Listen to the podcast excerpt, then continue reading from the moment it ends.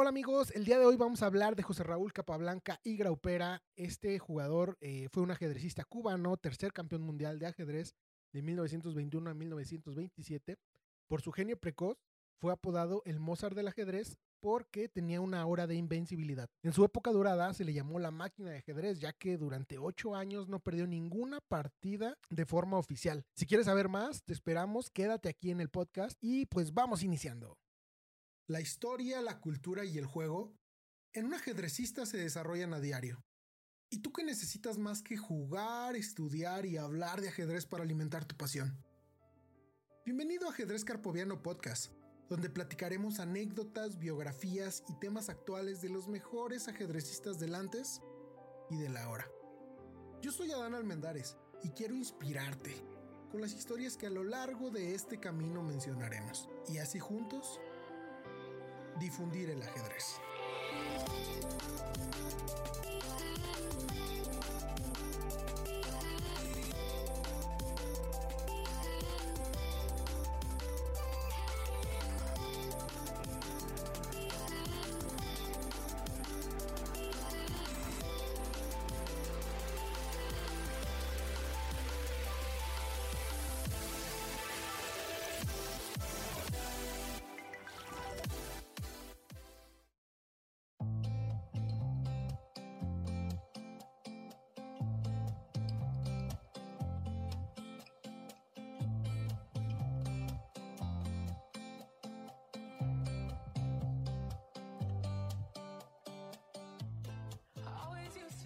Hola, ¿qué tal mis queridos carpovianos? ¿Cómo están? Bienvenidos nuevamente. Estamos aquí otra vez.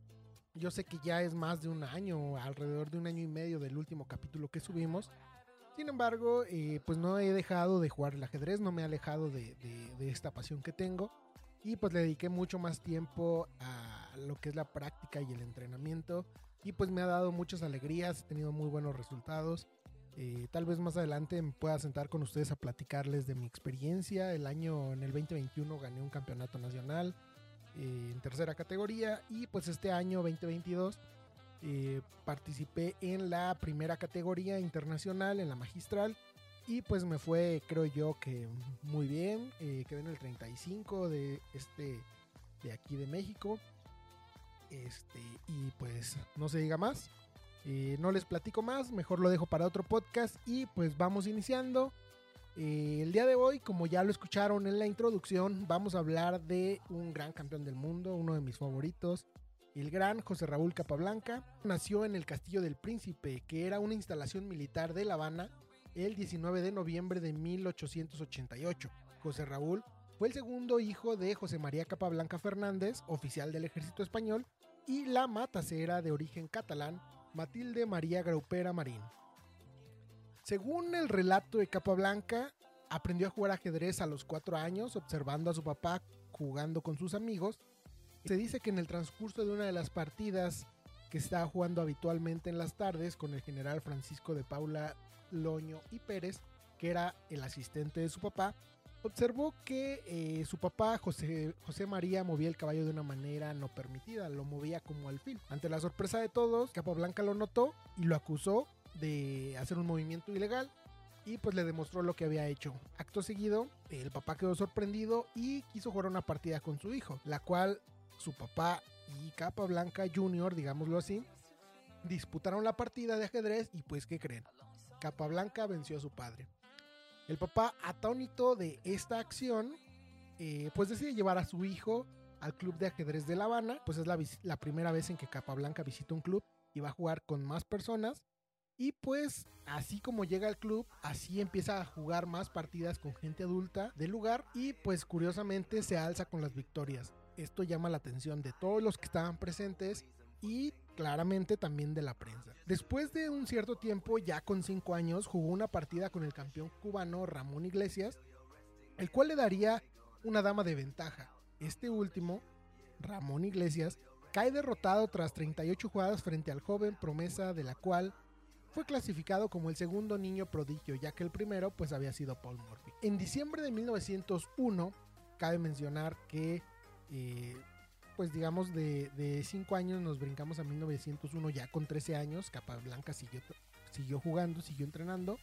Derrotó al campeón nacional cubano Juan Corso con un resultado de 4 victorias, 3 derrotas y 6 tablas, alcanzando el título de campeón de Cuba. En 1904, a los 16 años de edad, logra concluir sus estudios de bachiller de filosofía y letras. Su familia no disponía de suficiente dinero para cubrir sus estudios universitarios, sin embargo ya se contaba con un cierto prestigio, un cierto renombre de Capablanca por ser un gran jugador de ajedrez y pues un gran amigo de la familia, don Ramón Pelayo, ofreció pagarle eh, los estudios al joven Capablanca, con todo y pues todo el estudio y los viáticos y todo en Estados Unidos. La única condición para Capablanca pues era de que no jugara ajedrez y se enfocara totalmente en sus estudios. Sin embargo, pues como todos, ¿no? Es una distracción nuestras pasiones. Él continuó con su gran pasión, que era el ajedrez, siguió estudiando y jugando. En 1905, llevado por su pasión, comienza a frecuentar el club de ajedrez de, de Manhattan, donde sigue con sus habituales victorias. Las más importantes se van a dar en el torneo relámpago en 1906 que con 18 años se coronó ganador derrotando de manera brillante al campeón del mundo en ese entonces era Emanuel Lasker. Al término de la partida, Emanuel Lasker le estrecha la mano y lo felicita diciéndole, es notable joven, usted no ha cometido errores. Luego de ese evento era cuestión de tiempo para que don Pelayo se enterara de que pues estaba jugando ajedrez, don Pelayo fue quien lo estaba financiando y pues de esa manera le retira el financiamiento de seguir estudiando. Esto fueron, me parece que dos años desde que inició sus estudios hasta la fecha, entonces solo cursó dos años de estudio. Y pues el joven cubano se vio obligado a dejar los estudios en su totalidad, ya que económicamente no podía pagarlos. Por lo cual, y afortunadamente para todos nosotros, se dedicó totalmente a su carrera ajedrecística. Capablanca continuó cosechando éxitos en los años venideros. Viajó con frecuencia por Estados Unidos para dar exhibiciones de simultáneas, sus resultados de dichas exhibiciones fueron tales que se ganó el derecho a disputar un duelo contra el campeón de Estados Unidos, entonces Frank Marshall, en 1909. Capablanca se impuso en este encuentro de manera convincente, con 8 victorias, una derrota y 14 tablas. Después de esto, pues Capablanca ya se estaba haciendo un gran renombre. Fue la insistencia de Marshall lo que permitió que se dejara participar al joven Capablanca en el torneo de San Sebastián. Entonces era uno de los torneos más prestigiosos y más importantes de todo el mundo. Esto en España en 1911. Como Capablanca no era conocido en todo el mundo, pues hubo quienes se intentaron oponer para que participara. Había y, y ahí participaban los grandes jugadores de, todo el planeta. Excepto en ese entonces iba, no iba a participar Emanuel Lasker porque, eh, como lo comentamos, pues no, no se encontraba bien de salud. Al inicio del torneo, eh, Bernstein y, a, objetaron la presencia del invitado, pues este no había ganado todavía ninguno de los grandes torneos. Ante esta situación, Marshall, que era de palabras mayores, sale en la defensa de joven cubano aludiendo que si logró derrotarle de tal forma, como lo hizo en el anterior match, tiene los méritos suficientes para jugar cualquier torneo. Le permitieron iniciar el torneo, jugarlo y pues curiosamente la primera partida le toca contra Bernstein, uno de los jugadores que se estuvo poniendo contra él. Y bendita sea el karma, en esta partida le dio una santísima madrina que incluso le otorgaron el premio de brillantez y belleza eh, por la gran partida que, demostró y pues claramente con eso para que se tranquilizaran las aguas. En el torneo obtuvo magistralmente el primer lugar, cediendo solo una partida frente al maestro Rubinstein. También obtuvo el premio de, brillantez por la partida contra Bernstein, quien reconoció su enorme talento. Durante el torneo hubo una serie de ajedrez rápido. Ninsowich se ofendió a raíz de un comentario de Capablanca, a quien le respondió: Los jugadores sin trayectoria deberían mantener la boca cerrada en presencia de sus superiores. En el acto, Capablanca retó a Ninsowich y, pues curiosamente, al enfrentarse Capablanca contra Ninsowich en el ajedrez rápido, el joven cubano lo aplastó rápida y sin piedad. Muchos maestros llegaron a la conclusión que el joven Capablanca era imbatible en los juegos rápidos. Al poco tiempo, al terminar este torneo, en 1911, Capablanca retó a Lasker por el campeonato del mundo.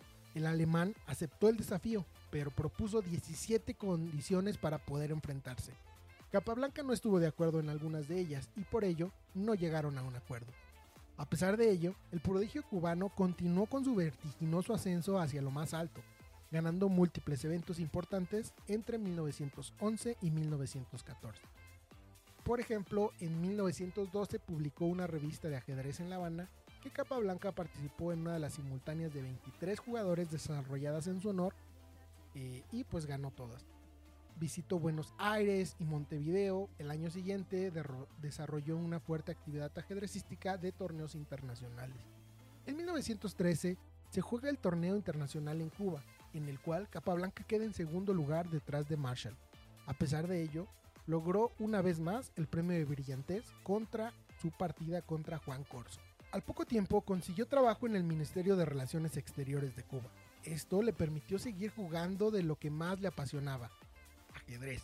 Y justo le dio el tiempo y la solvencia económica para jugar torneos en el exterior. Al tiempo decide viajar a Europa para jugar contra los mejores maestros del continente. En 1914, en San Petersburgo, con 26 años de edad, participa en uno de los torneos más fuertes hasta ese momento por parte de él. Este se desarrolla en dos partes. En la primera parte clasifican los primeros cinco jugadores. Estos jugarían la parte final para definir al ganador. Capablanca ganó notablemente sin perder ninguna partida la primera parte, ganando el premio por brillantez nuevamente contra Bernstein. Y pues en ese torneo estaba participando en ese entonces el campeón mundial que era Lasker. Al final, Capablanca no pudo hacer nada contra la remontada de Lasker, quedando en segundo. A pesar del gran torneo que había hecho, para él fue una gran decepción. Con la Primera Guerra Mundial, las actividades ajedrecísticas bajaron considerablemente en este tiempo ganó los cuatro torneos que disputó. En 1919, finalizada la Primera Guerra Mundial, se realizó en Inglaterra a modo de celebración el torneo de la victoria, donde se coronó ganador sin perder ninguna partida. Fue entonces donde surgió el apodo de la máquina del ajedrez. En 1913 jugó en La Habana y terminó segundo detrás de Frank Marshall, habiendo perdido una de las partidas contra el estadounidense después de tener una posición ventajosa. Rubenfine afirmó que Capablanca había exigido al alcalde el desalojar todos los espectadores para que no lo vieran en el mal estado de ánimo tras perder la partida. Esta historia ha circulado en libros y en la red, sin embargo, eh, en algunos libros comentan que no está documentada la historia de Fine y pues al no estar documentada no tiene ningún fundamento y pues se dice que es mentira. Después de toda esta serie de torneos, Lasker pues estaba muy al pendiente de lo que hacía el joven Capablanca. Bueno, ya no tan joven, ya alrededor de esa época, en 1920, ya tendrían 32 años aproximadamente. Y pues Lasker estaba al pendiente de lo que hacía Capablanca y ya estaba viendo que tenía un nivel sin igual. Por eso, en 1920, Lasker, al ver el poderío del joven cubano, decide renunciar al título a favor de Capablanca ya que lo consideraba un fuera de serie nunca visto. Sin embargo, Capablanca rechazó esa oferta diciendo que no aceptaba ningún título, diciendo que no aceptaba ningún título que no hubiera ganado, por lo cual comenzaron las negociaciones y al final, en 1921, mediante una entrevista entre Lasker y Capablanca, el campeón acepta un reto, justo en el aire, para darle más prestigio a todo esto. Es así como el genio cubano regresa a su país y se aísla en una finca, siendo la primera vez que se le vio entrenando para un evento. Y cómo no, era uno de los eventos más importantes, ¿no? Es yo creo que el evento más importante para cualquier ajedrecista. Este mismo año se casó con Gloria Simoni Betancourt y a la larga del tiempo tuvieron dos hijos. Sin embargo, eh, pues después de algunos años terminaron por eh, separarse y divorciarse. El duelo entre Capablanca y Lasker se jugó en 1921 en La Habana, Cuba. El campeón sería el primero en que llegara a los seis triunfos. No obstante, Lasker se retiró al término de la partida número 14 después de haber perdido cuatro duelos y empatado 10. Recordemos que en ese entonces Lasker ya estaba un poco desgastado de su, de su de sus enfermedades, pues eso le terminó por costar el, título. Y pues se rindió por, por no arriesgar su, salud. Eh, Capablanca se convertía en de esta forma en el primer campeón del mundo sin perder ni una sola partida en todo el encuentro. El nuevo campeón del mundo, Capa Blanca, dominó en ajedrez. El nuevo campeón del mundo, Capa Blanca, dominó en Londres en 1922, justo un año después de haber ganado el título para el campeonato.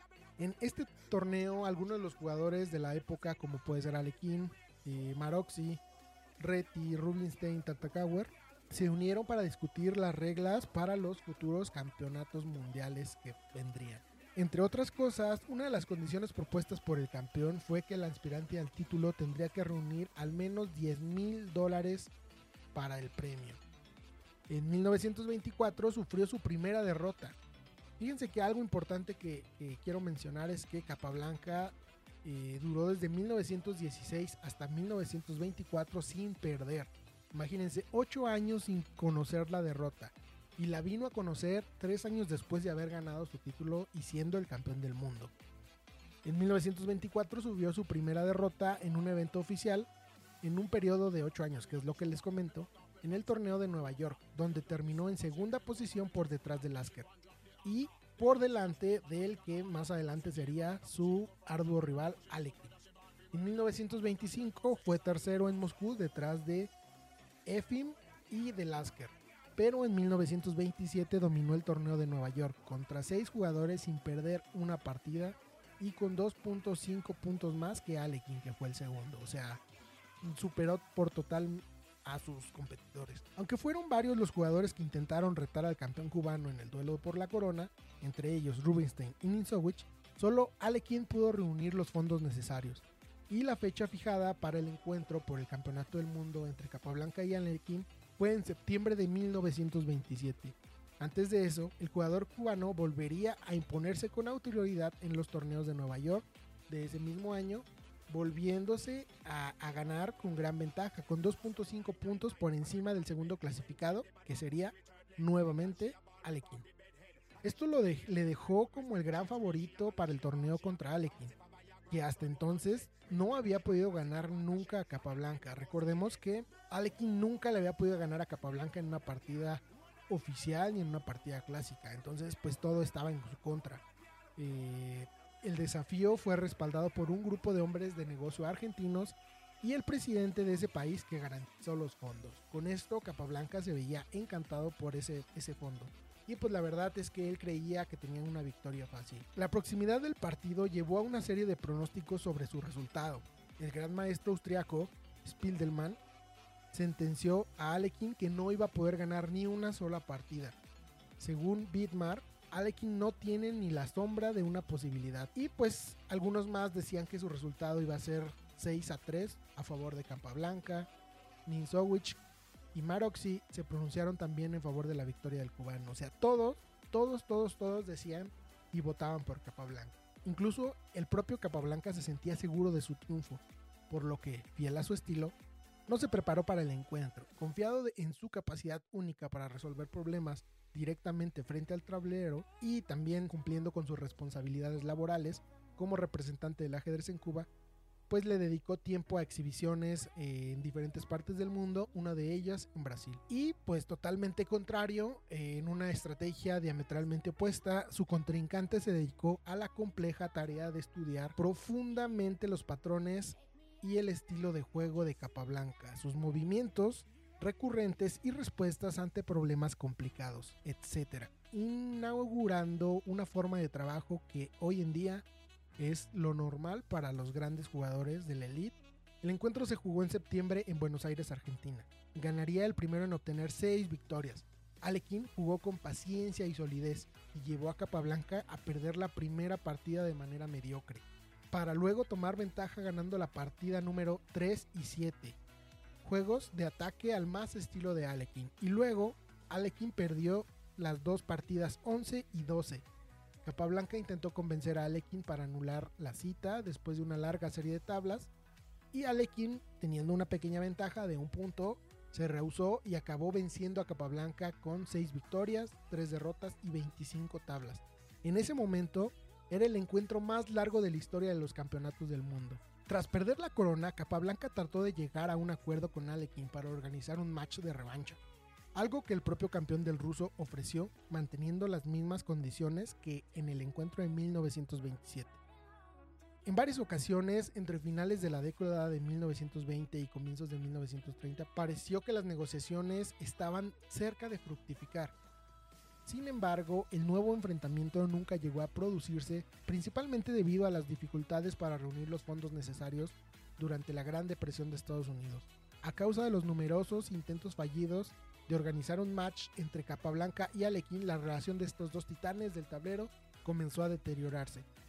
Y tiempo después, rara vez se les veía participando en el mismo torneo, hasta que finalmente llegaron incluso a evadirse por completo. Capablanca siguió jugando al más alto nivel entre 1927 y 1931, ganando una gran cantidad de torneos e incluso derrotó al futuro campeón del mundo Max Euwe en un encuentro en 1931, pero justo ese mismo año decidió alejarse de los tableros. En 1938, Capablanca se casó nuevamente con Olga Chagodayev y en 1936 en Moscú ganó un torneo delante de Botvinnik y Lasker. En el gran torneo de Nottingham en 1936 terminó empatado con Botvinnik por delante de Euwe, Lasker y Alekin y detrás de los nuevos talentos que venían, que era Ruben Fine, Reshevsky y Salomon Flor.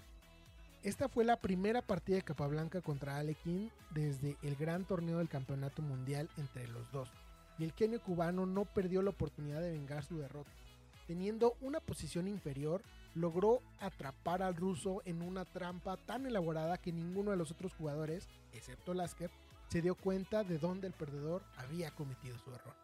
En 1937, Ewe, en contraste con la situación entre Alekhine y Capablanca, cumplió con su obligación y concedió a Alekhine el juego de revancha. Alekhine dejó de beber, se preparó bien y volvió a ganar fácilmente el primer puesto. Después de esto, no hubo mucha esperanza para Capablanca, para que él volviera a disputar el título. Alekhine no jugó más partidas por el Campeonato del Mundo y murió en 1946. Poco después, la salud de Capablanca comenzó a empeorar tuvo un pequeño accidente cerebrovascular durante el torneo de Abro en 1938 y tuvo el peor resultado de toda su carrera. Quedó en el séptimo de ocho jugadores. Sin embargo, incluso en esta etapa de su declive y ya con grandes problemas de salud, fue capaz de producir resultados extraordinarios. Por ejemplo, en la Olimpiada de Ajedrez de 1939 en Buenos Aires, Argentina, representando a Cuba, logró obtener la medalla de oro individual al mejor primer tablero, por delante de Alekhine y de Paul Keres.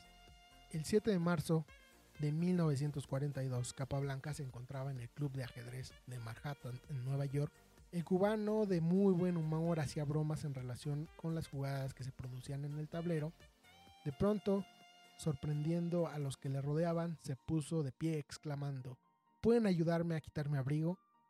La gente se acercó y justo en ese momento se desplomó en los brazos de los ajedrecistas que se le acercaron. Trasladándose momentos después al, al hospital de Monte Sinai, al que llegó en estado de colapso, falleció a las 5.30 de la mañana del día 8 de marzo de 1942. La causa directa de la muerte fue una hemorragia cerebral consecuente de la hipertensión arterial, que venía padeciendo desde hacía bastante tiempo. Justamente un año antes, en el mismo hospital, había fallecido el gran maestro Emanuel Asker, los grandes maestros más importantes de la época, incluyendo Alekin, expresaron sus pésames y le calificaron como el jugador de ajedrez más grande de todos los tiempos.